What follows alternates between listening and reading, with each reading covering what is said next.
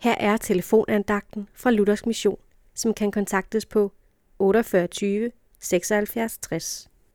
Andagtholderen i dag er Ruth Johansen. Har du samtidig stået udenfor en klar aften og set op mod stjernerne?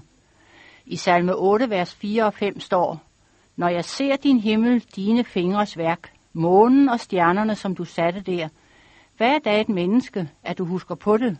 Et menneskebarn, at du tager dig af det? Jeg boede i mange år i Sydamerika og har utallige gange stået ude i tropenatten og set op mod himlen med de tusinder af stjerner.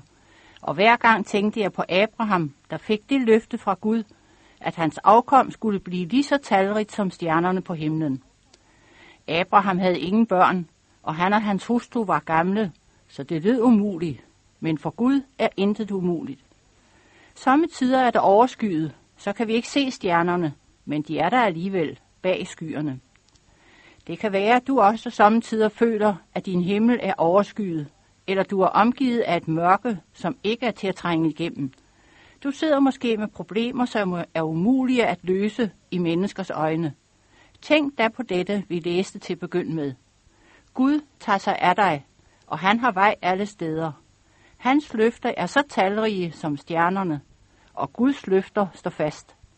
Mennesker lover ofte hinanden så meget, men ofte svigter de netop, når vi har mest brug for dem. Gud holder, hvad han lover. Han har aldrig kunnet svigte, og han kender os og vores situation, og venter kun på, at vi skal bede ham om hjælp.